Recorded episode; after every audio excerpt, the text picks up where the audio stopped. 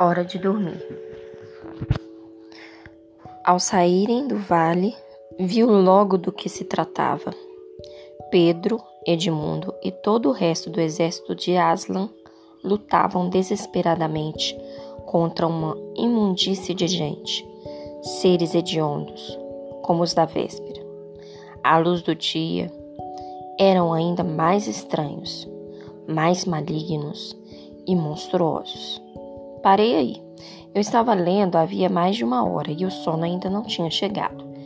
Eram quase duas da manhã. Todos estavam dormindo. Eu segurava a lanterna dentro do saco de dormir. E talvez fosse a luz que estivesse atrapalhando. Mas eu estava assustado demais para apagá-la. Tinha medo da escuridão fora do saco de dormir. Quando voltamos para nosso lugar, perto da tela de cinema, Ninguém nem tinha notado que havíamos saído. O Sr. Busanf, a Sra. Rubin, a Summer e todas as outras crianças continuavam assistindo ao filme. Não faziam ideia de que algo ruim quase acontecera comigo e com Jack. É tão estranho como uma noite pode ser a pior da sua vida, mas para o restante das pessoas ser apenas uma noite normal. No meu calendário em casa, eu marcaria esse dia como um dos piores. Esse e o dia em que a Daisy morreu. Mas para o resto do mundo era apenas um dia normal. Talvez até feliz. Talvez alguém tenha ganhado na loteria.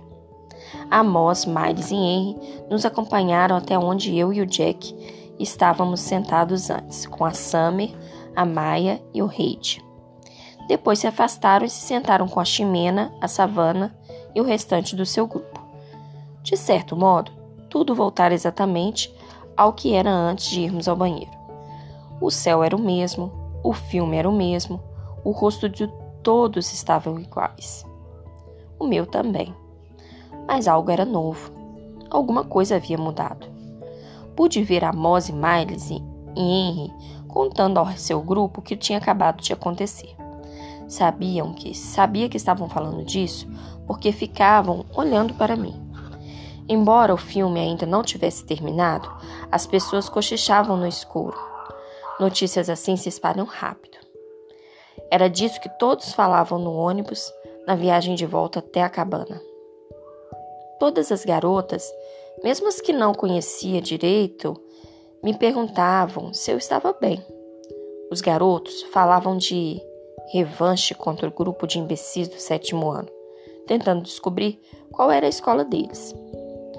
Eu não pretendia contar aos professores o que havia acontecido, mas eles descobririam. Eles descobriram mesmo assim. Talvez tenha sido o casaco rasgado e o cotovelo sangrando, ou apenas porque os professores escutam tudo. Quando voltamos ao acampamento, o Sr. Busanfa me levou à sala de primeiros socorros.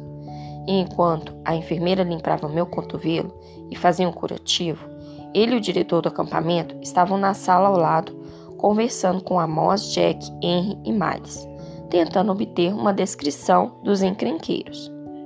Mais tarde, quando o Sr. Busanfa me perguntou sobre os garotos, falei que não me lembrava nem um pouco dos rostos, o que não era verdade. São esses rostos que vejo toda vez que fecho os olhos para dormir o olhar de pavor da menina quando me viu pela primeira vez, o modo como o garoto com a lanterna, o Ed, me olhava e falava comigo como se me odiasse. Como o cordeiro indo para o abate. Eu me lembrei do papai quando ele disse isso, séculos atrás. Nessa noite, acho que, enfim, entendi o que significava.